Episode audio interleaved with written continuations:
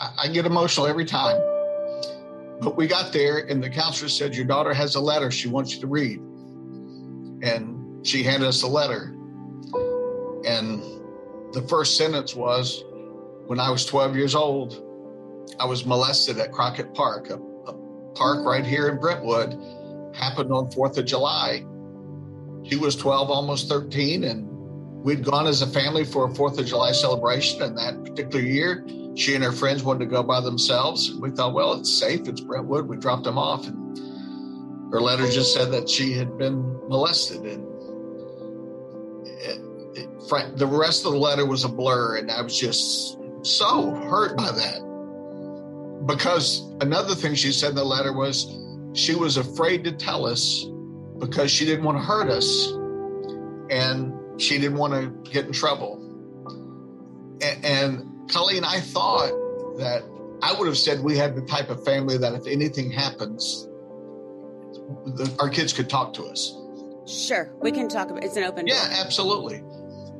But perhaps I wasn't explicit enough with that. And you know, in the mind of a twelve-year-old who's just gone through this kind of trauma, um, they, they don't process it in the same way. And her, she, she later said in her testimony when she got home that night, she sat on her bed and thought, that's it. My die's been cast. I'm a I'm a bad girl.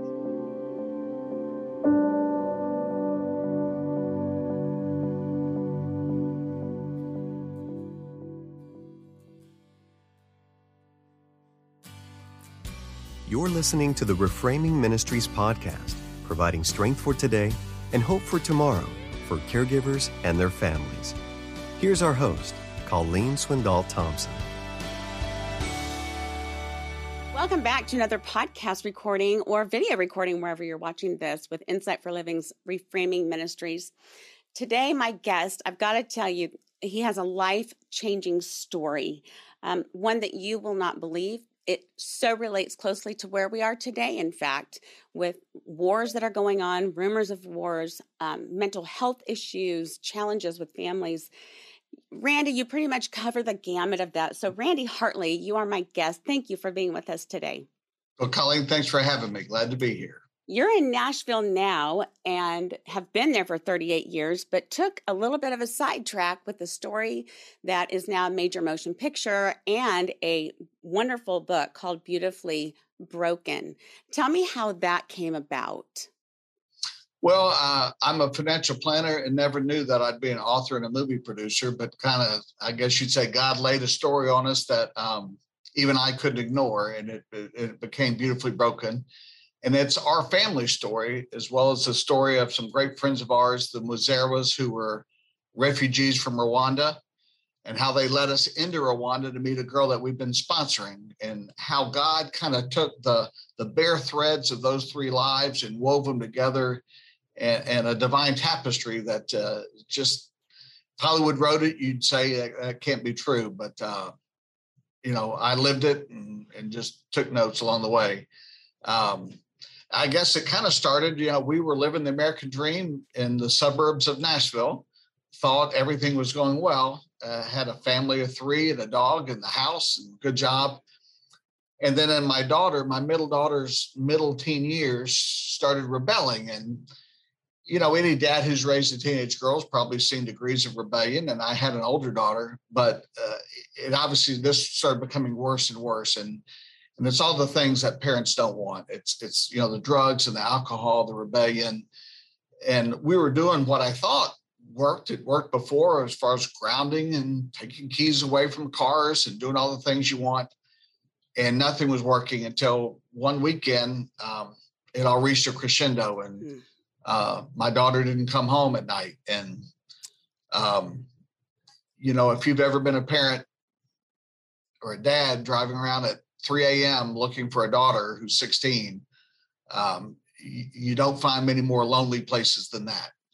Um, I, I, specifically remember at one point pulling the car over and just praying and saying, God, I, I can't do this. I, I'm a man who tries to stay in control and think I know how to control things, and I realized this was this was beyond me.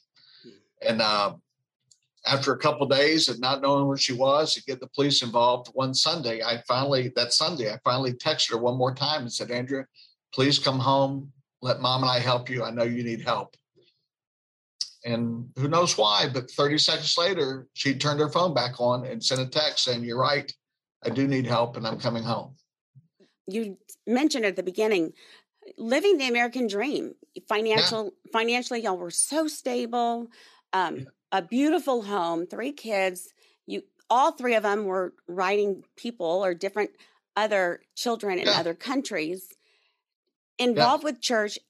Everyone would say from the outside, it looked like there was no problem. And now you're saying the police were involved. My daughter disappeared. I didn't know where right. she was drugs, alcohol, you name it. Yeah. Was that just a pit?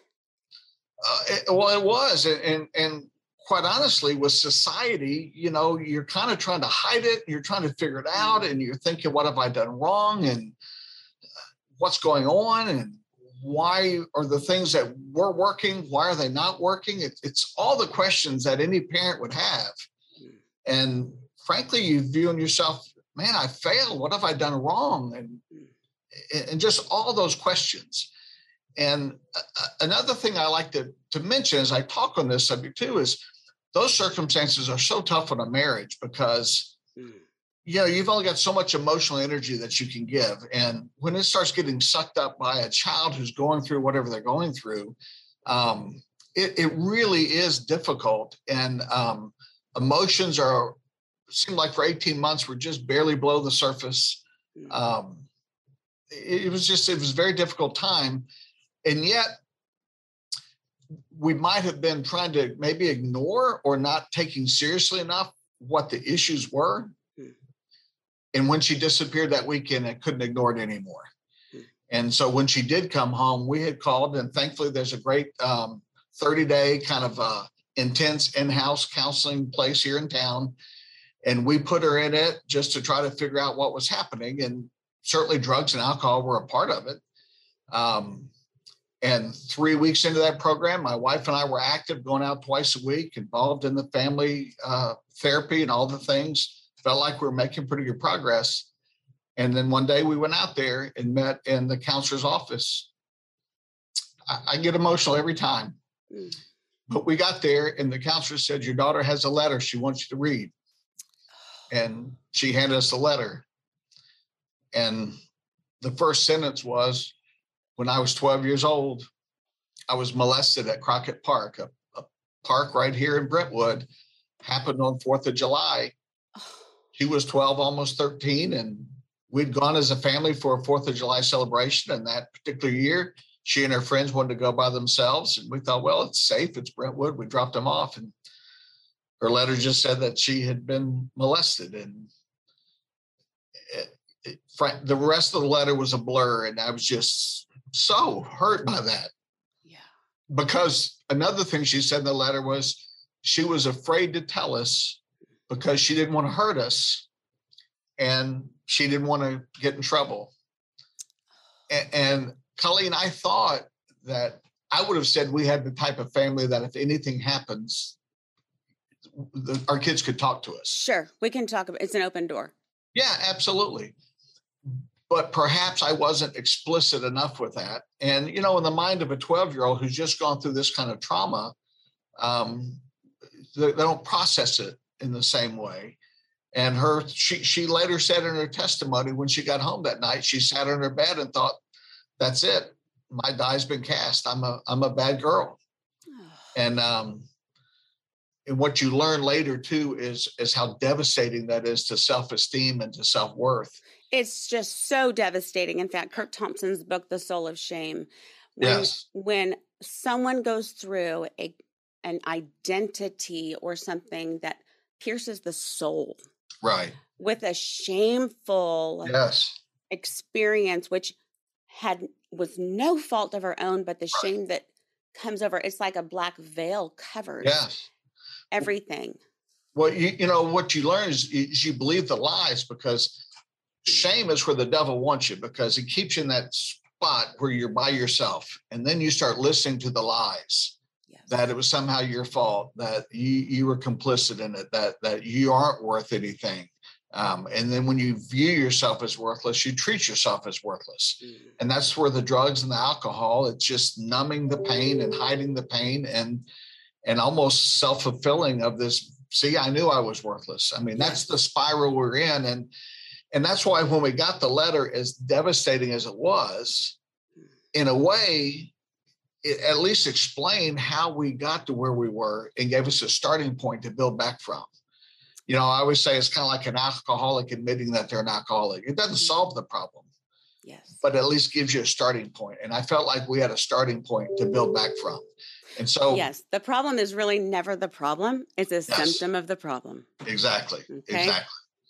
And, and so we did, and we were blessed with some great counselors and family counseling. And I was blessed with the financial resources to be able to go through that and start unpacking and learning what you know had been going on for really probably three or four years, but more intensely the last uh, 18 months. And I encourage people, it's a family counseling issue at that point. It's not Andrea's counseling, it's the whole family, and not just us, but the other siblings. Yes. I mentioned earlier how when you have a child going through trouble, it soaks up so much of that emotional energy. And unbeknownst to us, it starts impacting the other children as well Yeah. because they're seeing what's happening. They're seeing mom and dad get involved. They're seeing that, uh oh, I better not tell them my issue because they've got their hands full. There's a whole litany of things, and I can't encourage people enough to seek that help, even if you're not sure you need it. Um, I'd rather seek it and not need it than need it and not seek it, I guess. But anyway, in the midst of all that, what we did discover is that um, it's also not a linear process. I mean, recovery is not linear. It is definitely a two step forward, one step back, sometime a one step forward and two step back. And don't be discouraged. But in the midst of that, one day I came home and the house was back in chaos again. And I was just so tired of coming home to a house that was felt like was in chaos and just thinking, my goodness, can we not get past all this? And in the midst of that, going through my mail, I saw a letter from Emma Hosa. And Emma Hosa was a girl that we've been supporting through Compassion International for 10 years.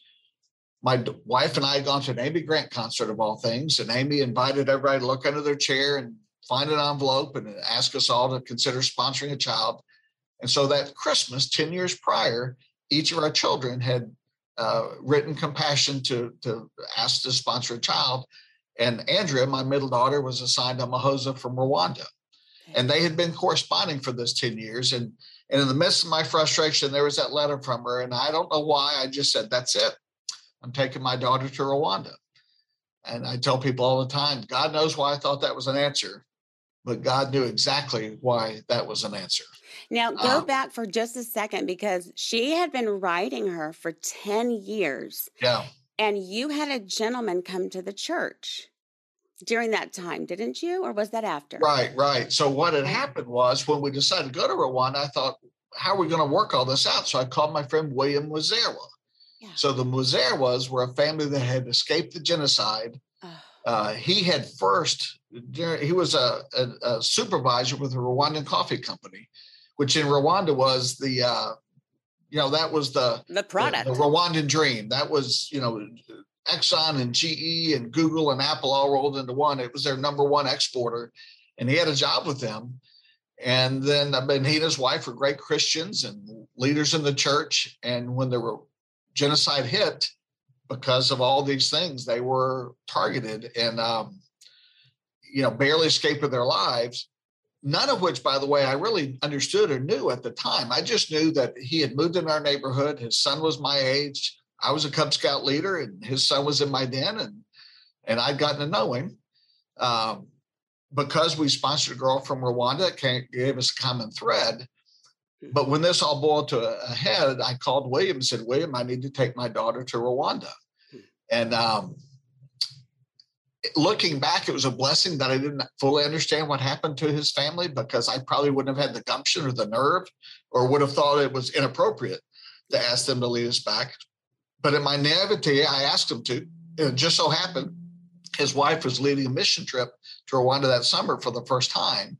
wow. And so they were able to, I was able to pay for their trip so they would go with us early, lead us back to Rwanda to meet the little girl. And it, it was far more transformational than I would have ever dreamed. And that's the beauty of God sometimes is we might not understand, but if we'll be faithful, he'll show you the why.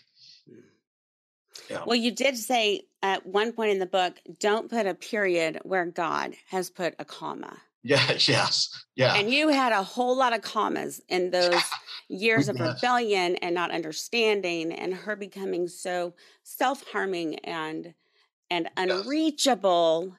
and right. you couldn't make sense of it. So then you get on a plane, you go to Rwanda. That was her request, I think. It wasn't even well, yours at first, was it? Or well, I had I had told her I said I want to take you to Rwanda, and she had she enthusiastically um, accepted that um, because she had she had already admitted her issues and we were working on them. It just wasn't as smooth. But I got to tell you, the transformation really started before that trip, even because I told her I said you need to pay for this trip, and you're going to pay for the trip by volunteering at Legacy Mission Village. So William and Abrali Mazera, who had escaped the genocide, had started a refugee ministry called Legacy Mission Village. They knew what they'd been through, and Nashville actually has a lot of refugees from all over the world. And they started a wonderful ministry that I wasn't fully involved with at the time, mm-hmm. serving those refugees. So I told Andrea, you've got to go volunteer there to pay for your trip. And again, in my um, naive way of thinking, I wanted her to see the people that were escaping the genocide yeah. or escaping uh, circumstances throughout the world maybe she'd see how fortunate she was and almost more materialistically understand how blessed she was. Well, God had a way better uh, plan than I did because when she started volunteering there, she later said the, the, the first day she went because I made her, and the next thousand times is because she wanted to. Isn't that unbelievable? Yeah. Because volunteering and giving oh, back absolutely. in a recovery process across yes. the board, research says that yes. needs to be involved. Colleen, I couldn't agree more how helping others leads to healing because her mother and I poured all the love and care we could into her, but it's almost like we're supposed to, so it didn't count. But she said once she started going and those children would run up to her and say, Miss Andrea, we're glad you're here. We love you. She just realized number one is how can I be worthless if these little kids can't wait to see me every day? Yeah. And it really kind of she began to see a purpose in her life that that I do have something to give, that those lies I've been listening to for four years that I'm worthless and I have nothing to give. She realized that wasn't true. And so she really, that I, I have to tell you, helping others and that volunteering was such a genesis to her recovery. And it certainly was complemented by all the counseling, but man, that gave it a boost. And it really set the table for our trip to Rwanda. So her mind was in the right spot. So she was volunteering for how long before y'all took off to Rwanda? Yeah, she was volunteering for about three months before okay. we went. Okay. So she'd done the, done the volunteering, and uh, it really made her more excited to go on the trip. And as I say, get her mind in the right spot. And when we go to Rwanda, we didn't know what to expect, and you know it's a great unknown for us. But I got to tell you, the first day we landed, we went with a Briley Mazera to meet some other people in the church. She worked for the Presbyterian Church, and invited us to travel around and, and she was seeing people she hadn't seen for 15 years because this was 15 years after the genocide. Yeah. And that first evening coming back across the city of kigali she told our driver wait turn here turn here and we stopped in front of this nice white home with the big wall in front of it. And she said that's it. That's the house that we lived in. And then she almost got in a trance and she said that's the ditch when the militia came that they pulled us out and laid us in she said, I don't know how long we lay there because how do you count minutes when you're waiting to die? But we had guns and machetes to our head, and they were talking to William and thinking that we had a child in the rebels' army, but our oldest was our 12 year old daughter, May.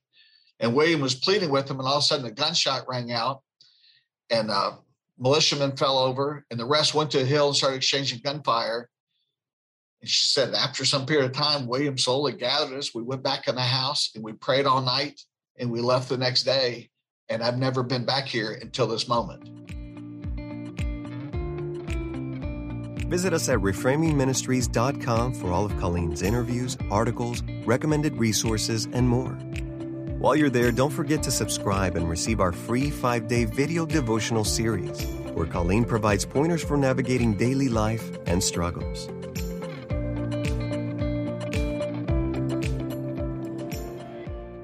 They were in a ditch, laying hearing in a ditch. gunshots and yes. people dying all around them. And we were parked in front of that ditch with her telling us the story the first day we're in Rwanda. And that's when I really realized number one, what a gift it was going to be to have a Briley there, someone who had been through it and, and had such a deep understanding and all, gave us a bigger understanding of what they went through, and just realized, boy, God's got more in store for us on this trip than I had than I had really realized. Yes. And we went through many, many more of these type of stories in just five days that I learned more about the Mazzeras and realized this trip was being a revelation for them as well as us. And then it came time to go visit uh, Amahosa, the girl that we've been sponsoring. And 10 years, 10 or 15 years. Yeah, 10 years we've been sponsoring her from age six to age 16. She's the same age as my daughter. And in a funny kind of way, I began to fear that maybe that would be a letdown because the first five days had been just such a, uh, just even transformational, just hearing more about the Mazzera story. But compassion met us and they drove us out to the little village of Murrumbee.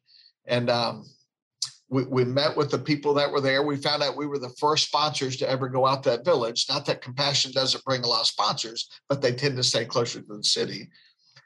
And after a few minutes, in came this beautiful little girl that we'd seen pictures for 10 years. Oh my God. It was, it was, it was unbelievable.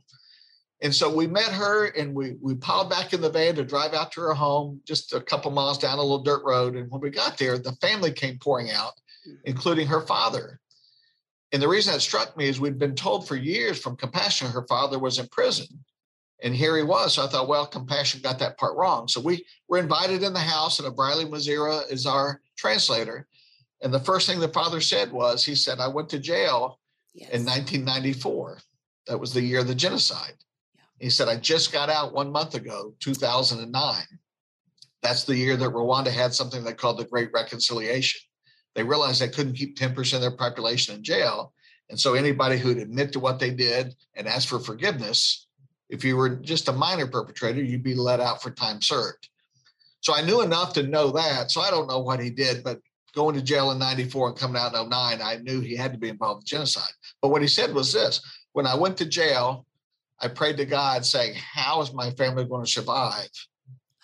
God, uh, help me take care of my family. And he looked at me and he said, God sent me you. So I have to thank you for being the faithful father to my family and providing for them when I couldn't be here. And and they lived in just a shack. I mean, the, in the ah. movie, it's just a shack. Oh, it's, it is. It's just a mud brick home. It's just yes. a little, you know, dirt floor, reed mat, mud brick home. And um, it was probably when he said that, and I realized this trip wasn't just for Andrea.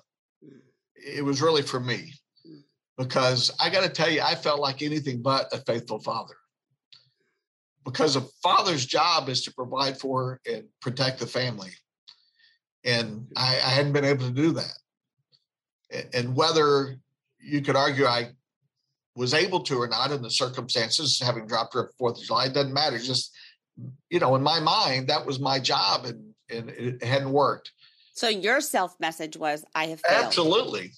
Mm-hmm. Yes. So for this man to tell me that I've been a faithful father and that what we've been doing for him had held his family together, the irony did not, I didn't miss the irony that while my family was falling apart, we were holding their family together.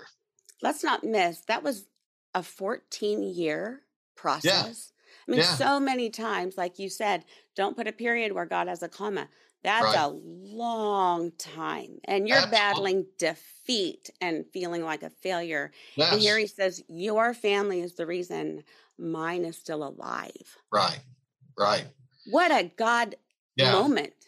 Well, and then he followed it up by saying that when when uh, he and his wife, when they first got married, couldn't have children, and they were afraid they would be barren. Hmm. And he said, but we prayed and we're about to give up hope, and we had a child a Mahosa. But in Rwanda, you don't name your child until after birth, much like in the Bible. And so many times you give your child a name that's an aspiration or an inspiration. So there's a lot of children named, you know, Hope or, you know, Faithful or uh, uh Beautiful. There's great meaning to it for sure. Yeah. But what he said was we named her Imahosa because Imahosa in Kinyarwanda means the Redeemer because she redeemed our faith in God. And I thought, I'm not here in the backwoods of Rwanda looking for the tall or the beautiful or the funny. We were led to the Redeemer. Um, That looked nothing like you would have anticipated. No, no. And that's when I just realized this was um, it, it, that God had planted a seed 10 years prior at an Amy Grant concert where brochures for compassion were scattered like mustard seeds. And one of those mustard seeds fell on fertile ground, and it was a little girl named Amahosa who had led our family there and really kind of gave us that that that uh, that thread to hold on to. Hmm. Um, that ended up becoming our rescue line. And it was also not lost on me that we were being led back there by a Tutsi family who had been forced to escape the genocide. And yet they're leading us back to meet a family of a Hutu per- perpetrator who'd been jailed for 15 years. And I thought only God can take this cast of characters, you know, a, a financial planner from Brentwood, a refugee of Rwanda that we've been supporting financially in their in their uh, not-for-profit, to go meet a Hutu perpetrator who's you know, whose cause had forced their family to leave. And yet God was able to take those three threads and pull them together in a way where it's, you could argue each family kind of rescued the other. It, it's just, it was just amazing. You know, the um, amazing that, that part, I'm sorry to enter to intro, or I'm sorry to interrupt you on that. What's amazing is from my perspective, seeing the house in Brentwood, seeing how God had given you such wonderful blessing financially and otherwise. Right. And yet we don't think, well, that place over in the middle of nowhere that's a cardboard dirt yeah. floor has redeemed my life. Absolutely. That's the Jesus story. That is the Jesus story. And that the refugees who came here with nothing are the people who gave us everything in terms of the enrichment because the rest of the story is in that first trip, it was really just me and my daughter and a brother Mazerwa. I mean, the Mazeras had five children, and it was kind of a last minute thing. And my family was busy, and and, and my only thought was, man, I wish my whole family could experience what we're experiencing. Yeah. And we were blessed two years later to be able to go back when uh, uh, Legacy Mission Village sponsored their own mission trip, and this time the whole Mazera family went with our family. And on that particular trip, we were out in Williams' hometown and William just knew that his family had all died in the genocide, didn't know the circumstances, but knew that they had died. Hmm. And his was visiting a cousin, one of his only living relatives, and we went to visit the graveside of his mom and sister and aunts. And so we, those of us on the mission trip, about 15 of us stayed back while they visited. And when they came back, our, my family, my whole family ended up in a vehicle being driven just by William. And we were the back of a five car caravan. And not a quarter mile from the gravesite, as we made a turn, William stopped and said, Wait a minute, that's my mom's best friend. Now, he hadn't been in Ramera in 17 years. And as we passed another one of these little mud huts, an old lady came out that was his mother's best friend. So he stopped the car and talked to her for about 10 minutes and got back in the car. And his mind was a million miles away, the hour drive back to Kigali. And that night at Bible study, he told everybody that when he met his mom's best friend, his mom told him that his aunt was culpable in his mother's death. And he went on to explain that his aunt was actually an adopted Hutu girl that his grandfather had adopted back in the 1940s and was raised as a sister to his mother. He said, I remember her feeding me and we, she was my aunt. So he said, I've got to go see her tomorrow. Please pray for us. I want to go figure out what happened to mom. Well, I, I couldn't imagine those circumstances. But the next day we went and did our mission work, working on a fixing up a church. And that night at Bible study, right as it started, the Mazzaro family had come back.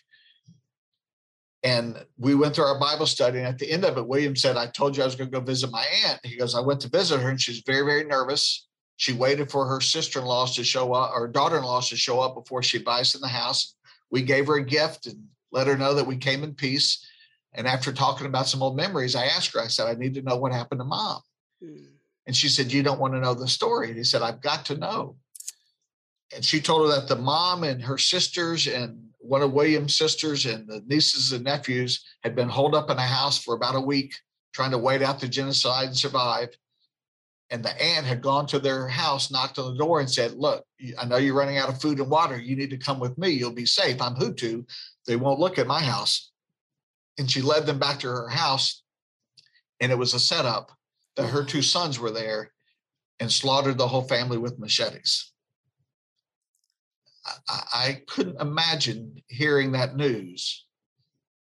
But William's reaction was to look around and see in these mud huts, there's no running water, but there's a there's a washstand with a pitcher. And he took the bowl from the washstand and he knelt in front of her with the pitcher of water and he washed her feet. Because oh, he said, My gosh, a woman yeah. complicit in his mother's yes. murder and family's murder, and he right. washed her feet. He, he, he felt the calling to wash her feet because he said, I knew the only way for her to move forward and for me to move forward and for our country to move forward was forgiveness. And he washed her feet to let her know that he forgave her. I got to tell you, when he told us that story in our Bible study, there was not a dry eye in the house. And I've been to lots of Bible studies. There will never be one more impactful than that night. Hmm. And as a follow up, two years later, we did another mission trip. And by now, he'd established a relationship with his aunt because, as he said, she was the only person alive that knew him when he was a little boy. And when he went back this next time, she said, Do You remember what I promised you when you were here two years ago? And he said, No. And he, he was telling us again at a Bible study. He said, I told her, No, I don't remember. She said, I told you I hadn't been to church since 1994 because I felt unworthy because of what I'd done. Oh my goodness. But when you washed my feet, I promise you I'd start going to church again. She said, I've been every Sunday since then. And more than that, the daughter in law who'd been there, one of the daughter in laws was Muslim. And she asked her, What would make a man do that? How could a man wash your feet after hearing that story? And she said, Come with me and find out. The daughter in law started going to church with her and converted to Christianity. It's just unbelievable, Randy. Yeah. So that's what William said. He goes, That's why we forgive. Our greatest job on earth is to save souls, and forgiveness allows people to save souls. It allows us to save souls. So I'm so grateful to the Mazzara family, though, because the entire time our family was there. And even two years later, we're still going through a healing process when we're with them. And just being able to see the grace in the circumstances in which they just live their faith. Um, and, and knowing the circumstances that they've lived through are far more traumatic than our own, it became a perfect mirror for us to know that if you just give it up and give it to Christ, you know, let God let go, um, that it really did become a wonderful uh, mirror for our own family to move forward. And for my daughter, Andrea, because as she said, you know, forgiving herself became the hardest person to forgive. Yes. To forgive herself for not fighting back. You know, it's the typical victim. Why didn't I do more? Why didn't I fight? Why didn't I scream? Why didn't I tell anybody? And she was able to then forgive herself. And that's where you get that full redemption is when you're you can forgive yourself for for something that frankly there's nothing to forgive, but you still feel that guilt and and, and let go. And so um, so the book beautifully broken and the story beautifully broken just tells these stories and more of just like you say this band of brothers of of a, a, a subsistence farmer in rural rwanda and a coffee executive who had escaped the genocide and a good old financial planner from Brentwood, and how God was able to take these lives and these stories and just them together and um, and hopefully make a difference. I mean, that's why I've done it. Is I just know our family was not alone. Mm-hmm. So many families go through trauma, and yet in our society we're taught to hide it. You know, we we hide all our bad things. We only put good things on Facebook and Instagram. We never or hardly ever talk about our troubles. And this past Easter, it hit me that you know, when, when Jesus in the resurrection, when he met his disciples, the first thing he did is he showed them his scars, not to remind him of the pain, but to remind him of his victory over it. And so when people say, you know, man, I just you're brave to show your scars, it's it's it's not to get kudos or sympathy or anything. It's really just to encourage people that like Jesus, we're showing our family scars not to elicit sympathy or anything other than to show our victory over it. Because if our book was just broken, I'd have never write it, I'd never publish it. But it's beautifully broken because with God, He can take those broken pieces like stained glass and just put it back together to be more beautiful than it was before. And you know, the other thing I tell people is I, I don't believe my God for one minute wanted my daughter to be molested. And I don't believe my God for one minute wanted the Mazzara family to have their entire family slaughtered. But what I mm-hmm. do believe is that I have a God that says, no matter what you've gone through, I can help you pick up those pieces and put them back together. And, uh, and Briley Mazzara has a wonderful saying. She says, God wastes no pain if you let him make it your passion. And so here's a family who lost everything when they came to America. And their only goal was to start a refugee ministry to serve others who'd been in their same circumstances. And my daughter, who'd been broken and, and the way that she was for so many years, came back a purpose driven person, uh, went on to college, got a degree in international studies, learned Swahili, and moved to Africa for eight years, uh, starting in the mission field, serving others. And and uh, I would say that their pain for both of them definitely became their passion. And I guess you could say Beautifully Broken is my passion project for um, producing the movie and writing the story that hopefully if people out there find themselves in that broken spot, that they do see it's a comma, it's not a period, that, that it's a chapter, but their story is not written yet. They can change the ending of their of their story. And and you know, their mess can become their message like mine. And and it's not over and so many times we're in that dark spot, we think that's like my daughter, that's where I belong and that's where I'm going to be.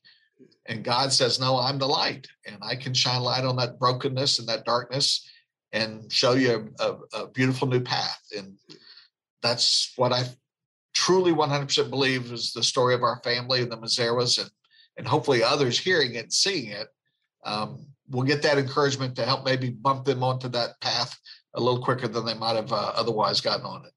You know, Randy, as I hear you talk and as I see your expression, my thought uh, as I watched the movie was um, life looked really, really perfect. Yeah. And that that appeared or it looked like that was a value that you had to look all together. And yeah. yet now I'm talking to a man who is okay with tears, who is yeah. okay with saying, I I thought we would go to minister and I was transformed. Yeah. Speak to that person who is at that dark place and right. their pride is being bashed and they're having to decide am I going to trust God yeah. or am I just going to walk away? Because this is a mess. Yes. Well, I, again, I go back to one of the first stories I told when I was a father driving around in the middle of the night and finally just pulled over and said, I can't do this. I can't do this. I'd been a Christian, grown up in the church, but I think that's the moment where I just realized uh, this is, I've got to hand this to God. I cannot do this. And, you know, some people have asked, um, you know, when you're going through it, sometimes it's hard not to wonder, God, where are you? Why is this happening? What have I done wrong? And what I've learned is when you feel like you've been abandoned by God, He's not abandoned you. He might have gone before you to lay a path you can't yet see, but he's not abandoned you. And I really feel that's that's where we were um, when Andrea was 16 years old. Is that he laid a path that I look backwards now and I can see the Amy Grant concert to the sponsorship to the trip to Rwanda, to the transformation of my daughter, to the way it connected us to the Mazzara family, the way we're still involved with Legacy Mission Village. But I'm going to tell you, at that moment, it was just a mess. Yeah. And um, so that is where you do have to trust. And the other thing I'll say is if you look in the Bible, the Bible is full of stories of people mm-hmm. who were messes. And God, I think, loves to take those people because then all of a sudden your testimony has authority because you've been there, you know it, and you can be as authentic as possible. But, you know, um, you, you know, look at the, the coat of many colors when Joseph was thrown into the pit and abandoned by the family and sold into slavery and and it's just story after story like that. Moses wandering for 40 years, and even before the burning bush, with the mess of, of his life and all the others. And um, because um, sometimes it's like one of the reasons we made the movie like we did, and I've told the book like we did, is, is sometimes, frankly, I think Christian movies are a little bit too cotton candy fluff. Oh, it's, oh, for sure. Yes. Yes. Yeah, They're I've, not I've messy enough. yeah, it's not messy enough. And I've got a problem. I say a prayer and it's solved. Mm. And while that's true, understand that sometimes we got a lot of ground to plow before we're ready to make that, before we're ready to blossom. Yeah. And I think, especially in America, we don't like plowing ground. We, we like it fixed now. And um, that's said from someone who probably was much of a fixer too. Oh, I've learned absolutely. how to plow ground. Yeah. Yes. My job is to fix things. I was a financial planner. I work with businesses. I get involved. I look at their stuff and I fix it. Yeah. I don't say, let me work on this for five years or 10 years and I'll come back to you. We, we got to fix it. Mm. And that's, that's where we are. And yet I really believe that sometimes we don't, we're not patient to allow that ground to be plowed the way it needs to be so that we're ready when God's ready in his time, not our time. And I'm an impatient person. I, my wife always tells me I, I am, I would say one of my great faults is, is no patience. And um, the great doctor and the great savior, our Lord, uh, knew how to take this guy who has no patience and force patience. And the story became more beautiful and, and more redemptive uh, because of that. Uh, because of that patience, I believe. Randy, as we come to a close, what what is the biggest lesson or the biggest takeaway that you want to share with those who are hearing? With those who, as as you quoted, even when we find ourselves in the deepest, darkest valley, God goes with us. Faith is seeing light with your heart when all your eyes see is darkness. Right. For those pers- for those people who are like, it's all dark and it's yeah. not going to get lighter. All I can say is I know and I've been there, mm.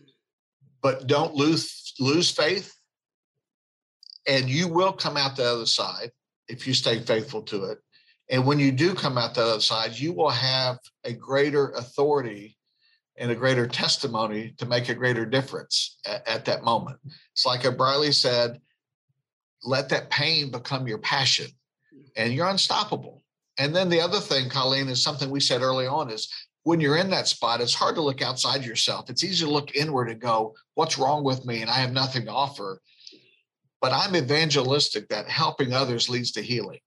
That sometimes when you feel like you have nothing to give, that's what makes you qualified to be the best giver and that once you start giving to others and i don't care if it's an animal rescue if it's working with the elderly if it's volunteering at a school find something that can spark at least a little interest and if you'll start helping others you'll start seeing your own self-worth because so many times in those dark places it's our own self-worth and self-esteem that's shattered and the devil has you where he wants you because he keeps telling you you're worthless and he's wrong. And when you start helping others you see that worth that you have to give and you start to see and that's what lets that light in. So those are two of the things that i really believe in and that is have the patience that your pain will become your passion yes. and helping others leads to that healing and then a final little side note is my whole point of telling all this was just to tell truth and i'm not political in any way but it is a fact that my friend william is a refugee who came here legally from rwanda.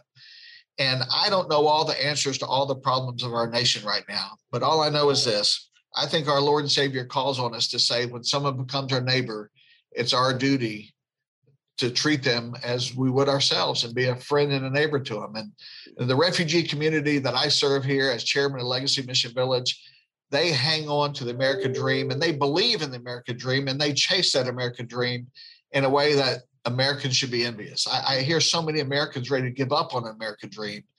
And I'm telling you, here's people who absolutely buy into it, hook, line, and sinker. And um, so, again, I don't know all the answers to anything other than to say when someone becomes my neighbor, I think it's my duty to reach out and serve them. And I will tell you, I am one blessed son of a gun for mm-hmm. having done that.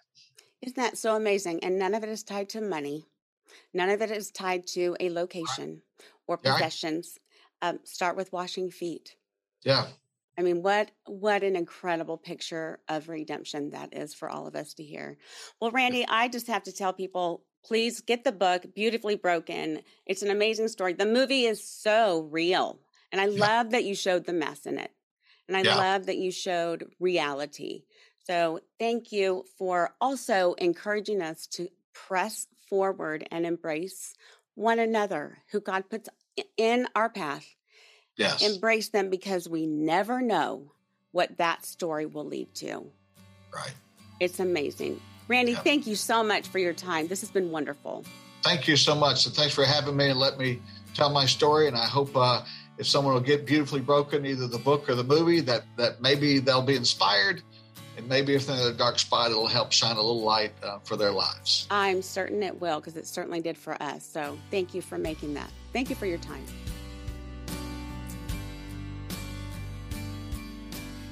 Enjoyed today's podcast? We'd love to hear how you've been encouraged in our website comments and our podcast reviews. If you haven't connected with us on Instagram, Facebook, or YouTube, we'd love to see you there. The Reframing Ministries podcast is a production of Insight for Living Ministries.